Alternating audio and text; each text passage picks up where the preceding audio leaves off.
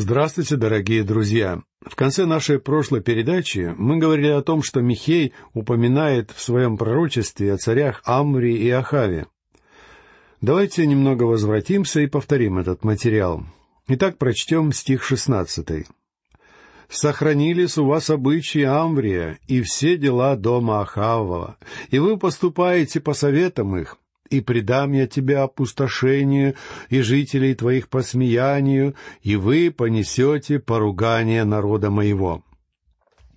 Человек, который читает эти строки впервые, возможно, спросит, кто такой этот Амри и кто такой этот Ахав? Я прежде никогда не слышал о них. Почему Бог говорит здесь о них? Подобный вопрос показывает необходимость иного подхода к изучению Ветхого Завета, о котором я думаю уже много лет. Я считаю, что когда человек изучает исторические книги Ветхого Завета, ему следует заниматься также пророческими книгами, которые соответствуют периоду той или иной исторической книги. Это означало бы, например, что книгу Михея следует изучать параллельно с историческим повествованием о царствовании Езекии в Южном царстве и Ахава и Изавели в Северном царстве. Если бы исторические книги рассматривались параллельно с пророческими книгами, то мы получили бы полную картину. Я давно стремлюсь к распространению такого подхода, но, к сожалению, не встречаю поддержки. Однако, если мы обратимся к исторической третьей книге царств, это поможет нам пролить свет на тот стих из книги пророка Михея, который мы сейчас разбираем. Амрий был одним из царей Северного царства. При этом он был одним из самых неблагочестивых людей. Тогда, кроме Амрия, на престол претендовали также Замри и Фамний, но они умерли, и Амрий воцарился над всем Северным царством. В третьей книге царств, в главе 16, в стихе 24, мы читаем «И купил Амври гору Семирону Семира за два таланта серебра, и застроил гору, и назвал построенный им город Самарию по имени Семира, владельца горы. Этот город и до сегодняшнего дня называется Самарией. Мы сейчас можем увидеть его развалины. Однако Амври лишь основал город, но не успел превратить его в крупный центр. После смерти Амврия к власти пришел Ахав. В той же третьей книге царств, в главе 16, в стихах с 28 по 30 говорится «И почил Амври с отцами своими, и погребен в Самарии, и воцарился Ахав, сын его, вместо него. Ахав, сын Амврием, воцарился над Израилем в тридцать восьмой год Асы, царя Иудейского. И царствовал Ахав, сын Амврия, над Израилем в Самарии двадцать два года. И делал Ахав, сын Амврия, неугодное пред очами Господа более всех бывших прежде него. Это уже характеризует Ахава с очень плохой стороны, но подобной славой он во многом обязан своей жене Иезавели. В тридцать первом стихе той же шестнадцатой главы третьей книги царств сказано Мало было для него впадать в грехи Иераваама, сына Наватова. Он взял себе в жены Иезавель, дочь Евваала, царя Сидонского, и стал служить Ваалу и поклоняться ему. Ахав и Иезавель сделали поклонение Ваалу религией для Израиля. Сохранились у вас обычаи Амврия и все дела дома Ахава. Вместо того, чтобы следовать заветам Господа, люди последовали указаниям Амрия и Ахава. Они отвергли Слово Божие и ходили в своих собственных советах. Еще во времена Михея, то есть почти двести лет спустя, влияние этих дурных царей все еще оставалось очень сильным. То же самое мы наблюдаем и в наши дни. Руководство нации должно быть благочестивым, и тогда народ будет процветать. Людям нравится критиковать королеву Викторию и викторианскую эпоху в Англии. Даже сами англичане шутят по этому поводу. Однако я считаю, что викторианская эпоха была величайшим периодом английской истории времен империи. Виктория была императрица Индии, она правила огромной империей. Сегодня Великобритания значительно уменьшилась в размерах, и ее правители уже не соответствуют высоким стандартам прежней эпохи. Итак, Михей повествует о Божьей философии управления людьми. Эту философию не преподают ни в одном из университетов. И это одна из причин наших сегодняшних трудностей. Наша страна постепенно идет к упадку. Положение не изменится, если народ не пробудится. Но пока нет никаких признаков того, что подобное пробуждение вообще возможно. Теперь мы переходим к изучению седьмой главы книги пророка Михея. В первых девяти главах этой главы Михей признает, что Бог абсолютно прав в своей тяжбе против израильского народа. Как само обвинение, так и его справедливость глубоко ранят сердце пророка. Он вовсе не бесчувственный человек. Им движет мысль об осуждении, которое надвигается на Израиль. В первой части седьмой главы мы встречаем рассказ о горечи, повесть о боли, песнь о печали. Читаем первый стих. «Горе мне, ибо со мною теперь, как по собрании летних плодов, как по уборке винограда, ни одной ягоды для еды, ни спелого плода, которого желает душа моя. Михей начинает с очень личной нотки. Он говорит «Горе мне». Обращение Бога, которое он передает людям, сильно печалит его, так же, как и Иеремию. Он страдает, но не находит никакой радости в том, о чем повествует. Когда я сегодня выражаю пессимизм в отношении нашей страны, это совсем не радует меня. Очень многие люди совершенно не согласны со мной. Меня обвиняют в отсутствии патриотизма и любви к родине. Друзья мои, я люблю нашу страну так же сильно, как и любой нормальный гражданин. И я вовсе не радуюсь, когда говорю о ней что-то тяжелое или грустное. Я хотел бы заявить, по всей стране началось великое пробуждение. Это было бы прекрасно. Но сейчас я могу лишь воскликнуть вместе с Михеем «Горе мне!» Ибо со мною теперь, как по собрании летних плодов, как по уборке винограда, ни одной ягоды для еды, ни спелого плода, которого желает душа моя. Мы помним о том, что в Писании виноградная лоза — это образ, который символизирует Израиль.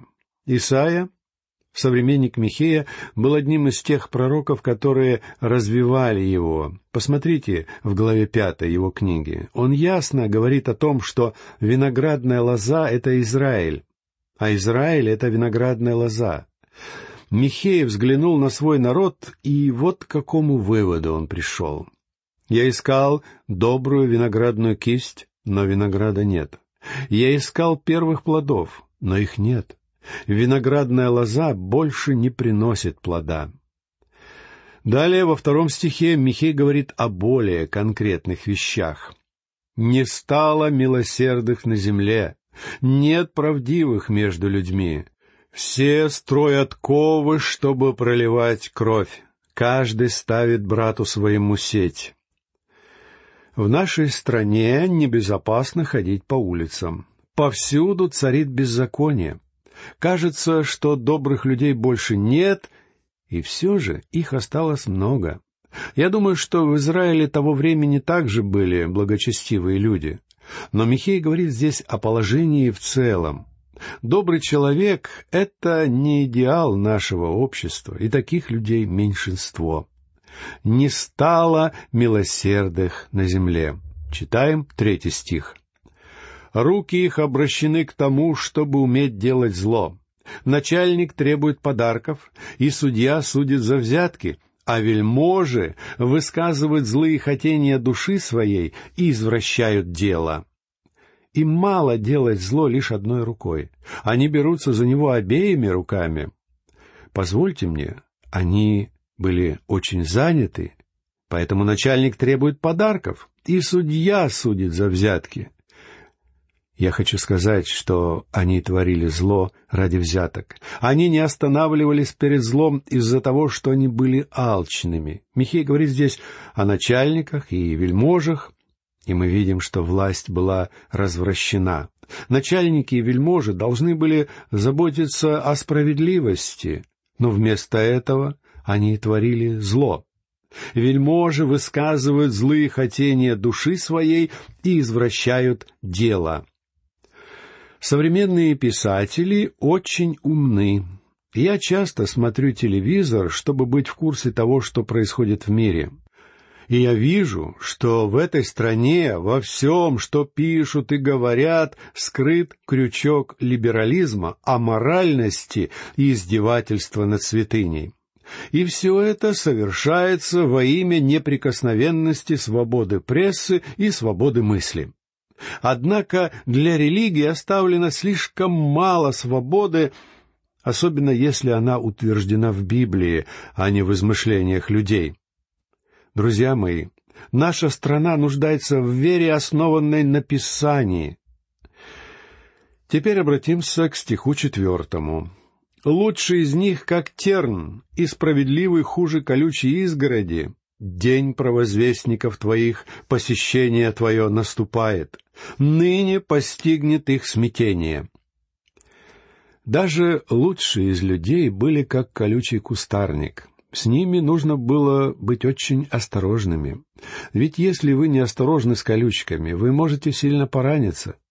Такими же были даже самые лучшие люди времен Михея. На них нельзя было положиться. Ибо лучший из них, как терн, и справедливый хуже колючей изгороди. Да, наши писатели очень умны, но у нас нет гениев, есть просто умники. Они пишут умные пьесы, они говорят умные вещи, они обращаются к людям с умными статьями. Но гениев нет. Никто не пишет ничего по-настоящему глубокого, подлинно ценного. Я думаю, что Бог сделает с нашей культурой то же, что Он сделал с Израилем, а позднее с греческой и римской культурами. Он просто стер их с лица земли. Зачем сохранять их? Что из того, о чем пишут сегодня, обладает вечной ценностью? Друзья мои, как точно и справедливо все то, о чем пишет Михей. «День провозвестников твоих, посещение твое наступает, ныне постигнет их смятение». В Евангелии от Луки, в главе 21 стихе 25, мы читаем о том, как Господь Иисус сказал, и будут знамения в солнце и луне и звездах, и на земле уныние народов и недоумение, и море восшумит и возмутится». Иными словами, одним из признаков конца времен будет таков. Народы будут смущены и растеряны. Самое великое знамение приближающегося конца мы находим не в Израиле. Израиль — это не знамение приближающегося конца. Мы живем в эпоху церкви.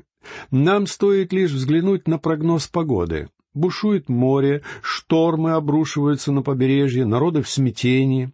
Вот та картина, которую народы являют собой в последние времена.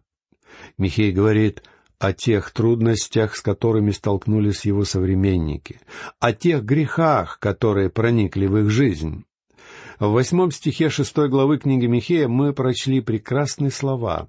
«О, человек, сказано тебе, что добро и чего требует от тебя Господь. Действовать справедливо, любить дела милосердия и смиренно мудренно ходить пред Богом твоим». Но люди не жили в соответствии с этим образом, и они обнаружили, что просто не могут жить подобным образом. Петр сказал, «Мы жили под игом закона, Наши отцы не соблюдали его, и мы сегодня также не можем соблюдать его. И все же множество людей ходят в церковь и считают, что они спасены их собственными добрыми делами, и Бог примет их на основании того, что они делают. Нет большего лицемерия, нет большего заблуждения. Люди, жившие под законом, еще могли бы рассуждать подобным образом но перед нами лежит раскрытая Библия, в которой ясно говорится о том, что нас спасает благодать Божья. Теперь прочтем пятый стих седьмой главы книги пророка Михея. Не верьте другу, не полагайтесь на приятеля. От лежащей на лоне твоем стереги двери уст твоих. Эти слова показывают ужасающее состояние общества того времени. И они справедливы также для многих так называемых цивилизованных культур нашей Земли. Мир велик и полон зла. Нам следует признать это, особенно если мы на стороне Бога. В Евангелии от Матфея, в главе 10 стихе 34, Господь Иисус сказал, «Не думайте, что я пришел принести мир на землю. Не мир пришел я принести, но меч.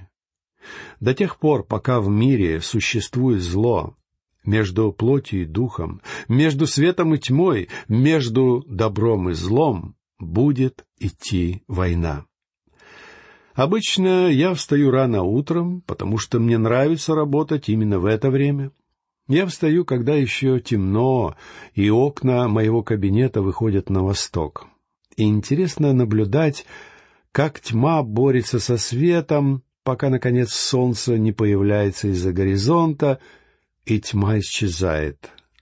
Перед рассветом тьма всегда словно бы борется с солнечными лучами. То же самое происходит во время заката, когда тьма стремится взять вверх. Духовная брань в этом мире происходит точно таким же образом.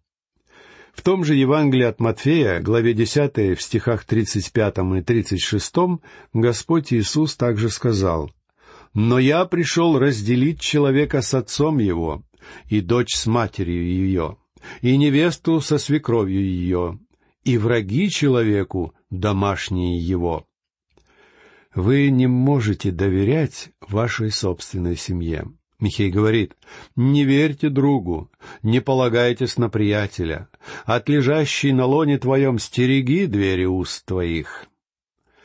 За годы моей жизни я слышал о множестве подобных случаев, и они происходят как по вине жен, так и по вине мужей, когда супруги не могли доверять друг другу. Мы живем в мире, в котором нет никаких ценностей. Мы не можем верить тому, что читаем, не можем верить тому, что мы слышим по радио и видим по телевидению. Чадо Божие должно все подвергать проверке. Я говорю вам с полной искренностью. Все, что вы слышите по радио, вам следует проверять Словом Божьим. Проверяйте даже мои передачи. Проверяйте вообще любые радиопередачи. Вы будете мудрыми, если станете поступать именно так. Мы не можем доверять человеческой природе. Теперь прочтем шестой стих седьмой главы книги пророка Михея. «Ибо сын позорит отца, дочь восстает против матери, невестка против свекрови своей, враги человеку домашние его». Отметим, что Господь Иисус говорил, что нас ожидает именно такое положение вещей. То же самое происходило и во времена Михея. Когда возникает такая ситуация, это означает, что общество катится к упадку. Это означает, что приблизился день тьмы. Мы дожили до таких времен, когда правительство должно контролировать все. Но кто же будет контролировать само правительство? Оно также нуждается в контроле. Кому мы можем доверять? В кого верить? Мы живем в очень печальные времена. В этом стихе мы видим, как Михей изливает печаль своего сердца. Тем, о чем он говорит, нельзя гордиться. Этому невозможно радоваться. Это плачевная ситуация. Она глубоко ранит и печалит сердце. Обратимся к следующему седьмому стиху. А я буду взирать на Господа, уповать на Бога спасения моего. Бог мой услышит меня. Мы видим здесь, как Михей полагается на свою веру. Он знает, что Бог услышит его, и он уверен, что Бог свершит свою волю. Господь Иисус говорил о смятении, которое охватит народы. Но не имеет значения, насколько плотно сгустилась тьма, и насколько высокие волны захлестывают берег, Все это не должно тревожить чада Божие. В Евангелии от Луки в главе 21, стихах с 26 по 28 мы читаем о том, как Господь Иисус сказал «Люди будут издыхать от страха и ожидания бедствий, грядущих на вселенную, ибо силы небесные поколеблются, и тогда увидят Сына Человеческого, грядущего на облаке с силою и славою великою. Когда же начнет это сбываться, тогда восклонитесь и поднимите головы ваши, потому что приблизилось избавление ваше. Михей говорит, «А я буду взирать на Господа, уповать на Бога спасения моего. Бог мой услышит меня». В эти дни чада Божие должны пребывать очень близко к Богу, а всем нам следует быть как можно ближе к Слову Божию. Читаем восьмой стих. «Не радуйся ради меня, неприятельница моя, хотя я упал, но встану, хотя я во мраке, но Господь свет для меня». Это великий принцип, который проходит через все Писание. Хотя человек Божий может упасть, но Бог восставит его. Когда мы во тьме, то Бог — свет для нас. Я повторяю, в дни тьмы и трудностей народ Божий должен пребывать как можно ближе к Слову Божию. Далее, в стихе девятом, Михей от имени народа совершает исповедание Богу. Здесь мы видим прекрасный образец смирения и, несмотря на сгущающуюся тьму, прославление Бога. Михей только что говорил своему врагу, «Не радуйся, Бог восставит меня, и тогда я сам смогу быть радостным. Я пребываю во тьме, но Бог дарует мне свет». Михей уверен, что Бог избавит его и спасет весь народ. Итак, читаем девятый стих седьмой главы книги Михея. «Гнев Господень я буду нести, потому что согрешил пред Ним, доколе Он не решит дело моего и не совершит суда надо мною. Тогда Он выведет меня на свет, и я увижу правду Его». Михей совершает публичное исповедание грехов народа. Как уверен в Боге этот человек? Он смиряется перед Его волей. Друзья мои, именно о смирении мы будем говорить на нашей следующей лекции, на которой мы еще вернемся к этому стиху. А сейчас я прощаюсь с вами и желаю вам всего самого наилучшего. До новых встреч!